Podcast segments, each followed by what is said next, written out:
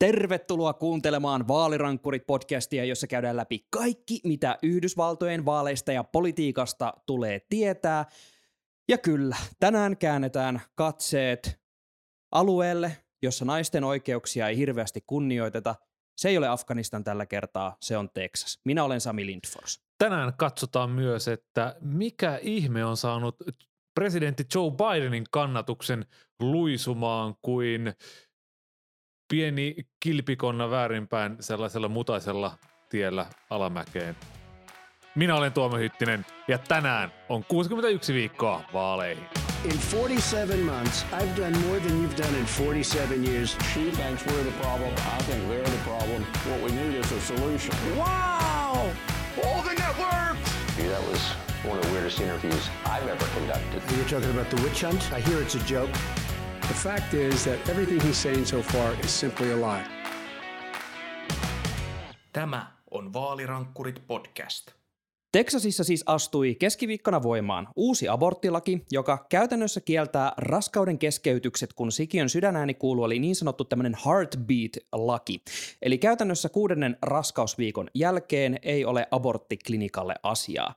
Ja tämä on hämmästyttävä muutos ottaen huomioon, että me ollaan tässä podissa aiemminkin keskusteltu tästä Roe versus Wade-päätöksestä, joka on 70-luvulta asti kuitenkin taannut sinne 20 plus viikoille asti jotakuinkin mahdollisuuden keskeyttää raskaus. Tuomo, miten Teksasin kynäilijät tämän ikään kuin pyöräytti yhtäkkiä voimaa? Uh, Tämä itse asiassa kirjoitettiin lais jo käsittääkseni toukokuussa, mutta se nyt, nyt vasta astui astu voimaan erinäisten valituskierrosten jälkeen tästä.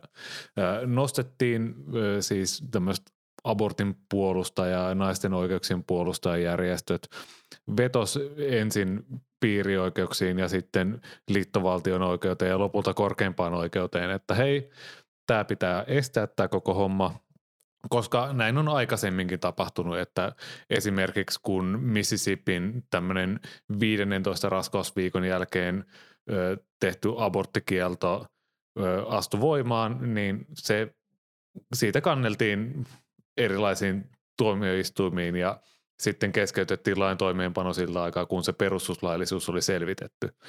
Mutta tässä laissa oli, tämä oli kirjoitettu niin, että ei oikein ole sellaista vastapuolta, jota voitaisiin velvoittaa keskeyttämään tämän lain toimeenpano, koska se lain toimeenpano on annettu kansalaisille eikä viranomaisille, joten konservatiivituomarit miinus oikeuden puheenjohtaja Roberts vetosi tällaisen teknisen seikkaa, eli, eli koska tälle kanteelle ei ole vastapuolta, niin näitä toimia ei voida keskeyttää ja öö, se on aika suoraan sanoen pöyristyttävä ja täysin ennenkuulumaton päätös. Tästä tulee jotenkin niin Suomen Kela mieleen, kun sieltä tulee joku päätös, josta sä näet, että tämä ei nyt ehkä mene oikeasti pykälien mukaan, mutta sitten siellä lukee, että ei valitusoikeutta, joten sitten jää vähän niin kuin mysteeriksi, että apua, että kenelle tästä nyt sitten lähtee valittamaan. Mutta äh, New York Timesin Daily Podcastissa tosiaan keskusteltiin tästä ja tämä oli musta jotenkin niin kiehtovaa juuri se, että tätä lakia oli valmisteltu juurikin niin, että se on tehty jotenkin niin epäselväksi tavallaan tämä sen haastaminen, että se ikään kuin oli suunniteltu tällaiseksi kaarnaveneeksi, joka vaan niin lipuu läpi oikeusjärjestelmän kuin sitä puroa konsanaan.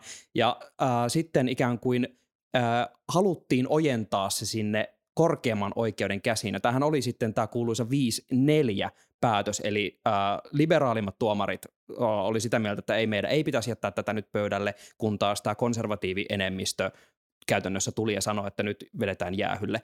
Oliko tämä niinku just se, että nyt tavallaan oli mahdollisuus tehdä tämä Kaarnavene-strategia ja ikään kuin toimii? Kyllä se oli. Tämä oli varmaan semmoinen myös ennenkuulumattoman iso voitto näille niin kuin abortin vastustajille, koska ö, käytännössä, jos, jos tämmöisiä asioita on tullut korkeimman oikeuden pöydälle aikaisemmin, he on voinut kieltää ö, oikeuksia ottamasta käsittelyyn tämmöisiä kanteita, mitä mahdollisesti tulee, että hei, ennen kuin tätä koko homman perustuslaillisuutta on selvitetty, niin tämmöisiä oikeuskeissejä ei voi nostaa. Mutta jostain syystä ö, nämä konservatiivituomarit katsoivat, että hei, koska tämä tilanne on näin epäselvä, niin me voidaan tällaisella hätämenettelyllä, siis tämä menettely, jossa tämä päätettiin jättää pöydälle tai käsittelemättä tätä asiaa on myös poikkeuksellinen. Se on tämmöinen niin sanottu shadow docket. Eli jos vaan nopeasti tarvitaan korkeimman oikeuden kanta johonkin asiaan, he pyytää vaan osapuolelta semmoista kirjalliset lausunnot. Normaalistihan, kun korkein oikeus käsittelee, siellä on ihan oikeat kuulemiset, missä perustellaan kuin oikeussalidraamassa aikanaan. Taas vähän, vähän sama asia kuin äh, Matlockissa – ei olisi päästy sinne oikeussaliin ollenkaan, vaan olisi laittu vaan kirjeitä, sitten sieltä olisi tullut kirje takaisin. ne olisi ollut lyhyitä jaksoja. Ne olisi ollut lyhyitä jaksoja, ja et, et, näin tehdään. Ja siis tätä korkeimman oikeuden enemmistön päätöstä ottaa tämä, jättää tämä käsittelemättä, niin sitä ei ollut edes allekirjoitettu. Et, et se oli vain yhden kappaleen pituinen semmoinen mielipide, että ei me nyt tätä oikein jaksata ottaa. Ja joo, lakiteknisesti tämä varmaan menee näin – mutta käytännössä, niin kuin säkin Sami viittasi tähän Roe vasta Wade-tapaukseen, jota on pidetty melkein 50 vuotta voimassa Yhdysvalloissa, niin kuin Law of the Land sanoisi, se takaa kuitenkin abortin tekemisen mahdollisuuden jo sinne toiselle raskauskolmannekselle. Ja nyt institutionaaliset ihmiset, kuten Brett Kavanaugh ja Neil Gorsuch, sanoo, että hei, tosiasiassa – abortin tekeminen voidaan kieltää ihan vain sen takia, koska tässä on tämmöistä pientä teknistä kikkailua. Mun pakko nyt tässä kohtaa just tarttuu vielä tuohon Roe versus Wadeen, joka tosiaan sieltä 70-luvulta asti on ollut tämä, tämän aborttilainsäädännön tämmöinen kulmakivi. Ja silloin kun Amy Coney Barrett nimitettiin korkeimpaan oikeuteen, niin mehän tehtiin jakso just siitä, että silloin korostui tosi paljon tämä Roe versus Wadein kumoaminen, ja sitten vähän niin kuin pohdittiin, että no onko Amy Coney Barrett kuitenkaan niin niljakas, että hän lähtisi sitä jotenkin suoraan kumoamaan, vaan puhuttiin juuri siitä, että hänellä on kuitenkin taustaa todella asiantuntevana äh, lainoppineena ja hän on tämmöinen perustuslaki Taleban, kuten Suomen Twitterissä sanottaisiin, että hän on niin tosi, äh, tosi syvällä siinä, että miten perustuslakia tulkitaan. Mutta tämä on ihan selkeästi nyt semmoinen askel, missä niin annetaan lupa. Tästä, tavallaan tässä on mielenkiintoista, että ää, nyt nämä tuomarit ikään kuin poistuvat vähän niin kuin taka-alalle, ja että me ei ikään kuin oteta nyt kantaa tähän, vaikka se on samalla aikaa päätös olla ikään kuin ottamatta käsit, tai hyvä, suljet silmät siltä, että nyt on se nyrkkeilyottelu tämän abortin vastustajan, tämän Roe versus Wadein välillä, niin tota, miten sä otat nyt tämän signaalin, että onko tämä kuitenkin tarkoittamassa sitä, että tämä Roe versus Wade pistetään pikkuhiljaa uuteen uskoon korkeimman oikeuden toimesta? Mä sanoisin ehkä vähän tilanteeseen jopa raflaavasti, että ei, koska uh, tässä, tässä, on, tässä on tällainen lakitekninen seikka, että me, me ei voida ottaa tätä käsittelyä, ja niin kuin tämä konservatiivi enemmistö sanoo, että tämä ei ole kannanotto sen puolesta, että onko tämä laki perustuslain mukainen vai eikö se ole. Ja tässä nyt varmaan tarvitaan jonkinnäköinen kanne, joka sitten etenee vuoden parin kuluessa korkeimpaan oikeuteen, mutta sitä ennen varmaan jossain Alabamassa, Tennesseeissä, Mississippissä, Oklahomassa, Arkansasissa – varmaan ruvetaan tekemään tämmöisiä samanlaisia lakeja, siellä varmaan rustaillaan nyt, että nyt tässä on ennakkotapaus, niin duunaillaan vaan näitä. Mutta siinä vaiheessa, kun mennään sitten sinne korkeimpaan oikeuteen asti, niin siinä vasta sitten katsotaan, että kumotaako Roe vastaan Wade lopullisesti.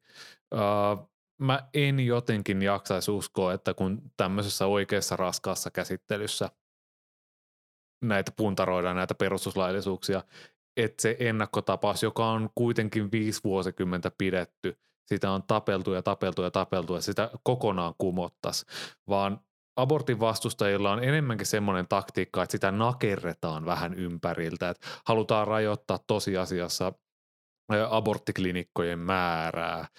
Halutaan lisätä sinne semmoisia tiettyjä harkintajaksoja. Esimerkiksi Teksasissa, kun päätös abortista on tehty, että hei mä haluan tehdä tämän, sitten pitää ottaa vielä yksi päivä, tehdä että siinä on joku tämmöinen harkinta ja näin päin pois. Että et sitä vaan vaikeutetaan ja vaikeutetaan, vaikeutetaan, kunnes sitä Roe vastaan Wadein sitä tosiasiallista aborttioikeutta niin kuin kitketään tosi paljon. Ja ö, korkeimpaan oikeuteen on tulossa ensi kaudella lokakuussa alkavalle toimikaudelle tämmöinen Mississippin aborttilainsäädäntöä käsittelevä keissi, jossa abortti on kielletty 15 raskausviikon jälkeen. Jos se menee läpi, siellä ä, abortin vastustajat vaatii, että tämän keissin vaalilla Roe vasta Wade kumotaan, niin sitten se varmaan kumoutuu, että et näitä Texasin aborttilakeja ei, ei siinä varmaan et viedä, mutta mä en jotenkin jaksa uskoa, se, on tod- se olisi todella kaksinaamasta niin kuin kaikkia kohtaa, että, että näin tapahtuisi ja se varmaan todistaisi sitten demokraattien puheet korkeimman oikeuden politisoitumisesta oikein. Mun on pakko tähän kohtaan mainita just se, että äh, niin kauan kun korkein oikeus pitää niitä käsiä ylhäällä, että nope, me ei kosketa tähän, niin tämä kuitenkin koskettaa nyt teksasilaisia tällä hetkellä, ja ne ihmiset, jotka äh, olisivat halunneet ottaa sen abortin niin tämän kuudennen viikon jälkeen, niin nyt he eivät pysty sitä ottamaan. Eli tämä koskettaa nyt useita naisia. 90 prosenttia Texasin aborteista tehdään kuudennen raskausviikon jälkeen. Kyllä. Ja siis tähän liittyy se, että okei, minulla ei ole siis mitään kokemusta raskaudesta ja muuta, mutta siis senkin tota, ymmärrän ihan niin helposti, että siinä kuudennella viikolla, kun monet sanoo, että ei välttämättä edes tiedä, että on raskaana, niin onhan se nyt aika hankalaa, jos niin parhaammassakin tapauksessa sulle jää ehkä viikko aikaa, ja sekin tarkoittaa sitä, että sun kaikki kuukautiskierrot ja muut pitää mennä niin, että sä oikeasti ehdit saada edes sen viikon tätä pohdinta-aikaa. Niin ja nimenomaan, ja se, kun tarkastaa esimerkiksi sikiön kuntoa, että onko siellä jotain geneettisiä sairauksia, että millaisena se lapsi mahdollisesti syntyy, se tehdään, niin kuin, se tehdään jo ensimmäisen kolmanneksen aikana, mutta tosi paljon sen kuudennen raskausviikon jälkeen, koska eihän sitä sikiötä voida siis tutkia.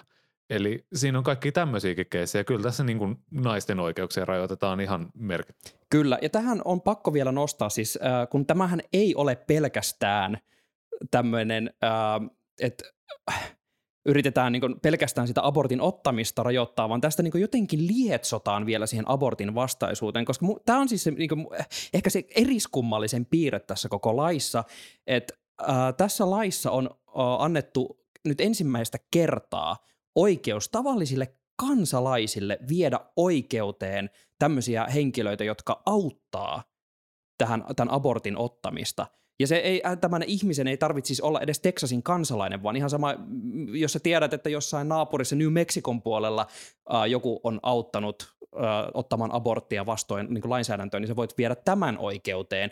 Ja pahinta on se, että jos käy ilmi, että sä oot tehnyt tämän oikeuskanteen ja se menee eteenpäin, niin tämä vastaaja voidaan määrätä maksamaan kymppitonnin korvaus tälle ilmiantajalle. Eli tavallaan vielä oikein tämmöinen bounty hunter – kulttuuri, mikä tavallaan on sisäänrakennettu tuohon. Tämä on musta jotenkin ihan älytön mekanismi.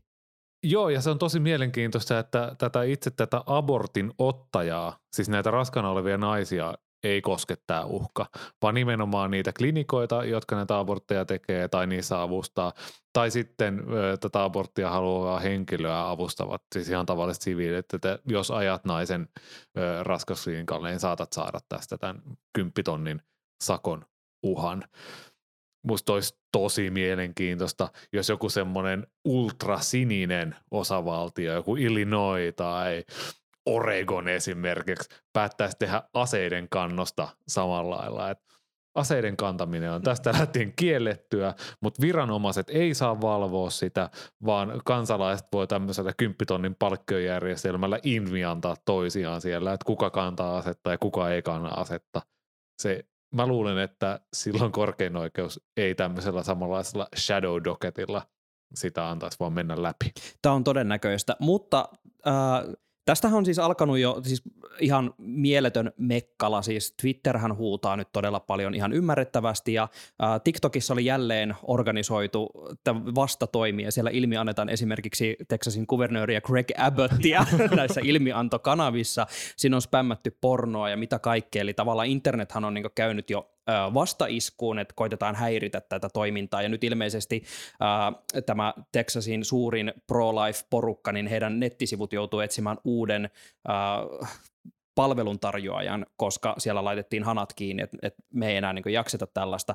Mutta tämä poliittinen kamppailu sitten taas. Äh, demokraatit ei varmasti tätä niele, niin miten tämä lähtee ikään kuin nyt, äh, millaiset aseet kaivetaan nyt siellä sinisessä leirissä esiin? Joe Bidenhan lupasi jo, että hänen hallintonsa yrittää etsiä kaikki mahdolliset tavat, joilla he voivat auttaa teksasilaisia naisia. Tuomo, kuulostaako tämä työryhmältä? Jos etsitään kaikki keinot. kuulostaa työryhmältä. Näin mä arvelinkin. Ja Nancy Pelosi lupasi, että heti tässä kuussa edustajahuoneeseen tuodaan laki, joka suojelee ja laillistaa abortin ihan tämmöisen tavallisen lainsäädäntömenettelyn kautta. Ja me kaikki tiedetään, että kun se laki etenee senaattiin, niin siellä on demokraatteja, kuten Joe Manchin, joka ei tätä aborttia kannata, eli se ei saa edes sitä 50 ääntä senaatissa. En, mä, mä, en, mä en näe, että tästä tulee mitään muuta kuin tämmöinen identiteettikamppailu, kun tää sit, tätä sitten jossain vaiheessa ratkotaan oikeusjärjestelmässä, tätä, tätä koko settiä. Mutta aborttiahan ei kokonaan voida lopettaa, vaan Teksasissa käytännössä vaan hankaloitetaan turvallisten aborttien tekoa. Eli nyt tässä on käytännössä kolme vaihtoehtoa, mitä tapahtuu. Joko nämä, jotka haluaa abortin, niin joutuvat sitten synnyttämään sen lapsensa. He voivat käydä hakea abortin muualta, mikä on käytännössä mahdollista vaan hyvin toimeen tuleville ihmisille. Teksasista on aika pitkä matka sellaisiin osavaltioihin, jossa abortin tekeminen on mahdollista. Tai sitten he tekee raskauden keskeytyksen itse.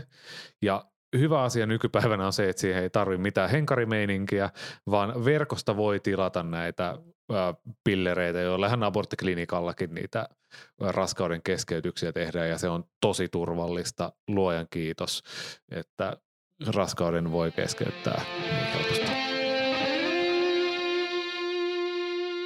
Seuraavaksi otetaan kuukausi katsaus. Millainen oli Bidenin elokuu? Ja heitän tähän väliin, että Tuomo on aloittanut käsikirjoituksen tässä kohtaa. Kuluva kuukausi on ollut Bidenille kauhea. ja, tota, ää, tästä varmaan päästäänkin ää, liukumaan sitä kuuluisaa liukumäkeä, mihin tämä Bidenin kannatuslukukin on nyt lähtenyt. Tuomo, lähdetään puimaan nyt tätä kaameaa elokuuta mist, miten Bidenilla lähti homma käyntiin? No vielä kuukausi sitten tämä liuku oli vasta alussa, eli Bidenin kannatus oli elokuun kolmas päivä nettona semmoinen plus 7 prosenttiyksikköä, eli 50 prosenttia kansasta hyväksy hänen toimensa presidenttinä, 43 prosenttia ei hyväksynyt. Nyt on tullut melkein 10 pinnan muutos nettona tähän suosioon, mikä on siis ihan järkyttävän iso, kun miettii, miten lukkiutuneet poliittiset puoluekannat amerikkalaisilla on. Tuoreimpien lukujen mukaan nettona miinus 2,5 prosenttiyksikköä, eli nämä henkilöt, jotka ei hyväksy Bidenin toimia, on enemmistössä 48,4 prosenttia.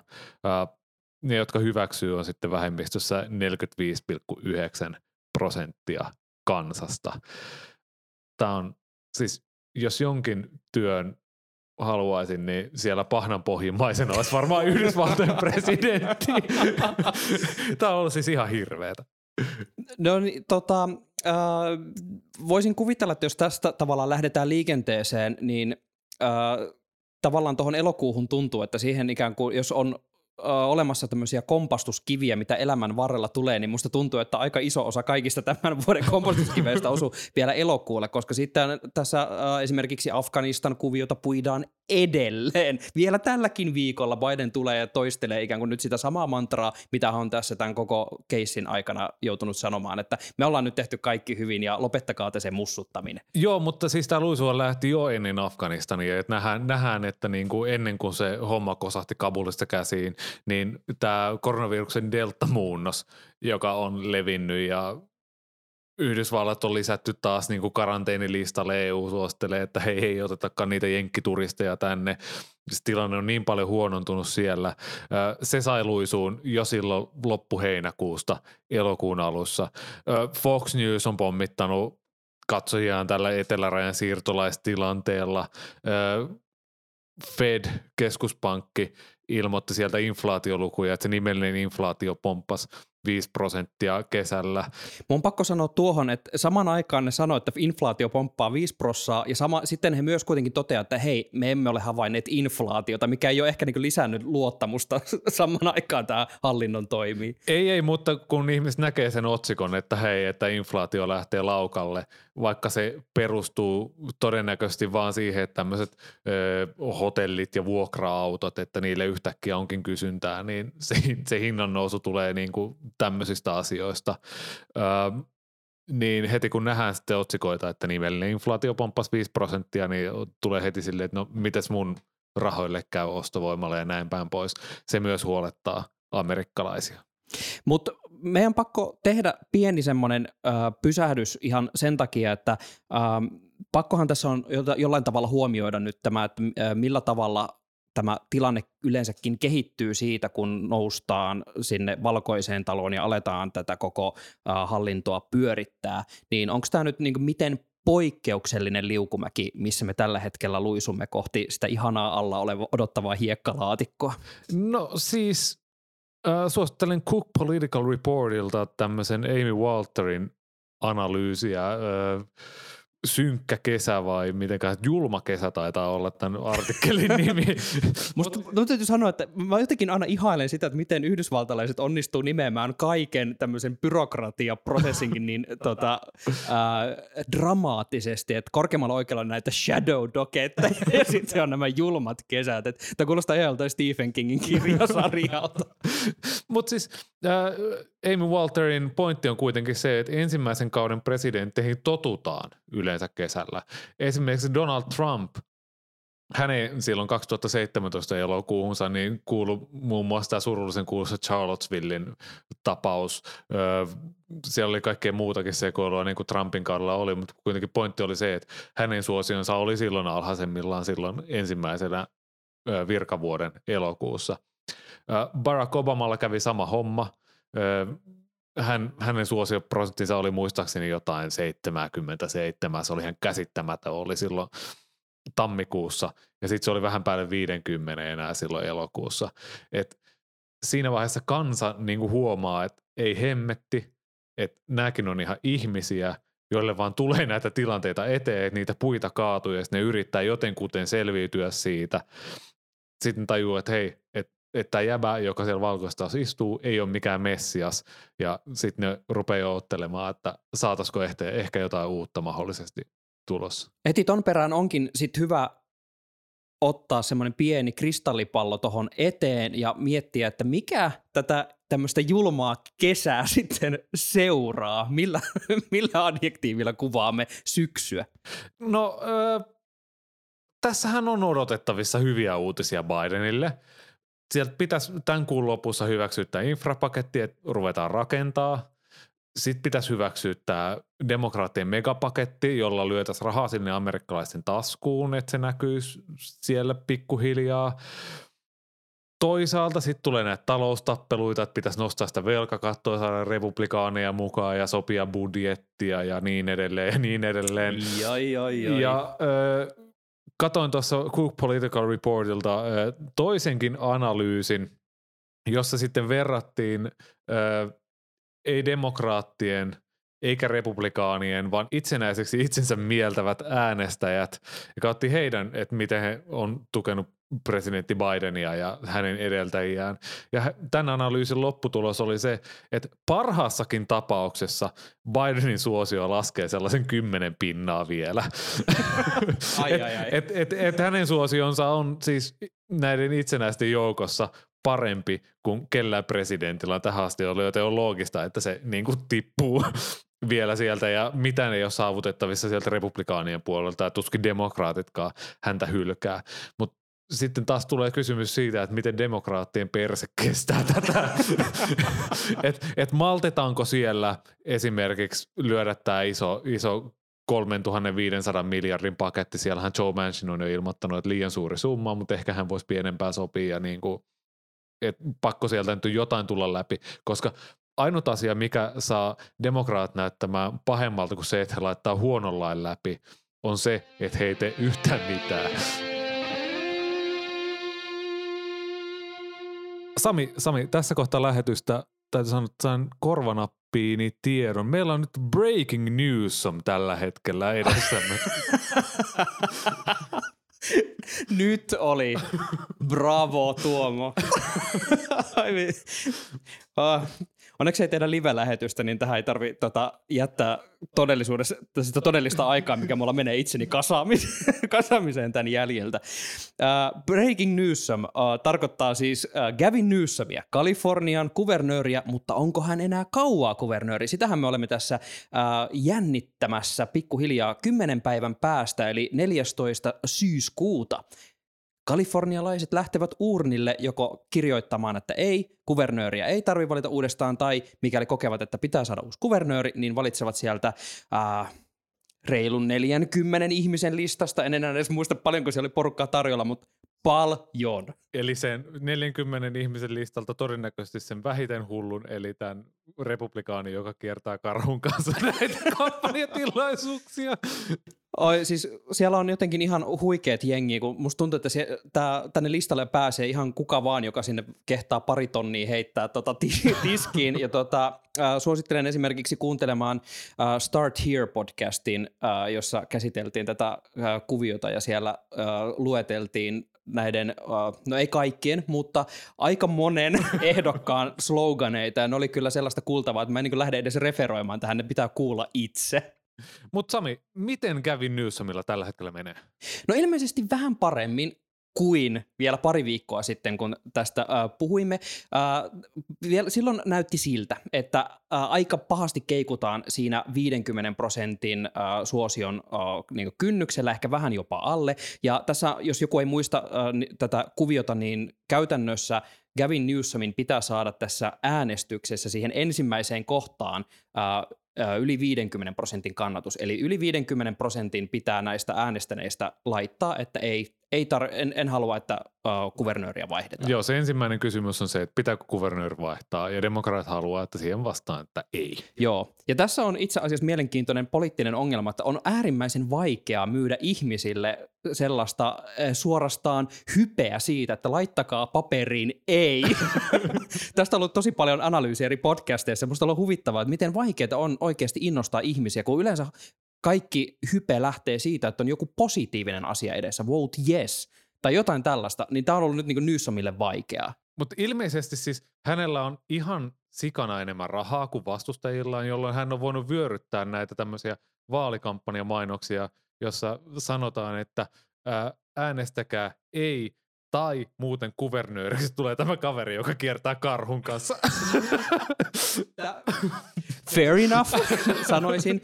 Mutta kyllä, siis äh, kuitenkin tämä äh, tämmöinen vaalimainonta, jossa on Gavin Newsom ja vieressä No, kantaa sen verran hedelmää, että tässä ihan viime päivinä on alkanut näyttää siltä, että näissä kannatusmittauksissa hän olisi saamassa yli tämän 50 prosentin kannatuksen, että se heiluu jossain 52 ja muutenkin tässä, kun katsoo 538 tätä kokoomaa, niin ihan tässä niin viikon sisällä on tullut jo sellaista nousua siinä, mikä niin jossain määrin ehkä nyt indikoi, että hieman turvallisemmilla vesillä ollaan, mutta kyllä tämä aallokko vähän isoa tuntuu olevan.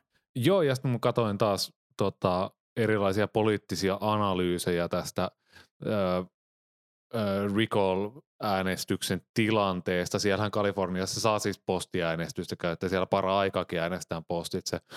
Ö, siellähän menee se kuvio suurin piirtein niin, että demokraatit äänestää aika pitkälti ennakkoon ja republikaanit aktivoitu, aktivoituu sitten vaalipäivänä. Yksi analyytikko on laskeskellut, että demokraattien pitäisi saada semmoinen puolentoista miljoonan äänen kaula näissä postiäänissä, että voitaisiin sanoa, että no se Newsom varmaan voittaa. Ja tällä hetkellä mä katson yhtä tällaista Political Data Inc. käppyrää, jossa demokraateilla on tällä hetkellä semmoinen 1,6 miljoonan äänen kaula.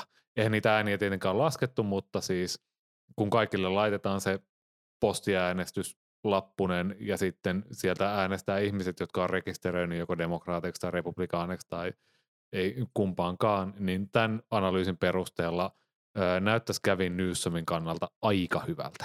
Tämä on kuitenkin siitä mielenkiintoista, että äh, kuitenkaan tässä kohtaa ei ole vielä semmoista tilannetta, että äh, Cook Political Reportin kuuluisa Dave Wasserman twiittaisi, että I've seen enough, että hän olisi nähnyt tarpeeksi dataa, jotta voisi julistaa jonkin tuloksen vahvaksi. Eli tavallaan tämä on just tämmöinen nähtäväksi jää tilanne.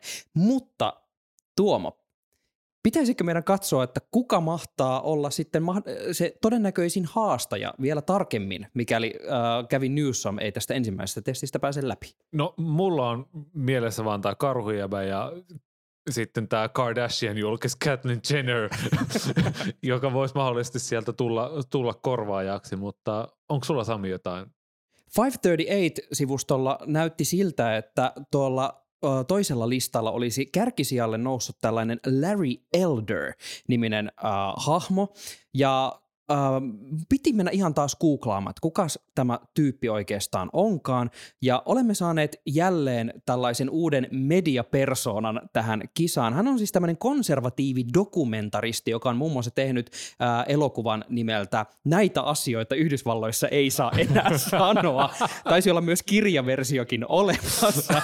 Hän on... Sanoiko hän nuo asiat siinä dokumentissa? Mä en ole päässyt katsomaan tätä dokumenttia. Se olisi itse asiassa mielenkiintoista nyt niin kuin, saada kaikin puolin tietää, mitä tuossa leffassa tapahtuu. Hän on siis tämmöinen aika kärkäs äh, äh, hahmo. Esimerkiksi Fox Newsilla esiintyy hyvin äh, usein. Ja täytyy sanoa, että on jälleen ehkä siinä sarjassa, että äh, millaisen tykittelijän on mahdollisesti saamme, mikäli hän on, olisi se henkilö, joka kävi Newsomin tilalle valitaan. Meidän täytyy jälleen muistaa, että viime kerralla, kun äh, tämmöisessä recall-vaalissa on kuvernööriä vaihdettu, niin saimme Arnold Schwarzeneggerin, joka taas sattumoisin oli mediapersona. Ei ehkä ihan yhtä kärkäs kuin Larry Elder, mutta kuitenkin äh, käsittääkseni kumpikaan äh, Elder eikä äh, Schwarzenegger ole kuitenkaan kiertäneet karhun kanssa, joten kyllä mä vielä siihen karhujäbään luotan.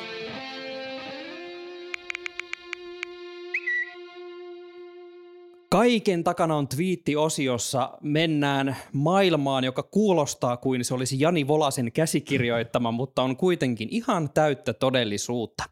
Äh, nimimerkki Durf, Back Durf on twiitannut äh, elokuun lopulla äh, The Photo That Sums Up 2021, eli tässä on kuva, joka summaa tämän vuoden, ja tässä kuvassa on siis äh, otettu kuva apteekin hyllystä, johon on laitettu lappunen, jossa lukee Ivermectin will only be sold to horse owners, must show pic of you and your horse.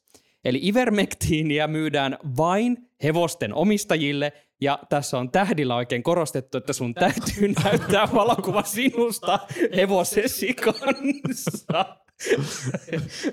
Mullahan Sami Ivermektiinistä sellaista henkilökohtaista kokemusta. En ole siis syönyt sitä, mutta kirjoitin jutun tällä viikolla Iltalehteen Ivermektiinistä ja tein siinä sen virheen, että kutsun sitä hevosten matolääkkeeksi, vaikka ai, ai, sitä ai. saa kyllä poikkeustapauksissa syöttää ihmisillekin, niin ei ole niin kuin mistään tullut ikinä mulle niin paljon palautetta. Mä oon kuitenkin raiskauksista ja murhista ja vaikka mistä feminististä kirjoitellut. Niin.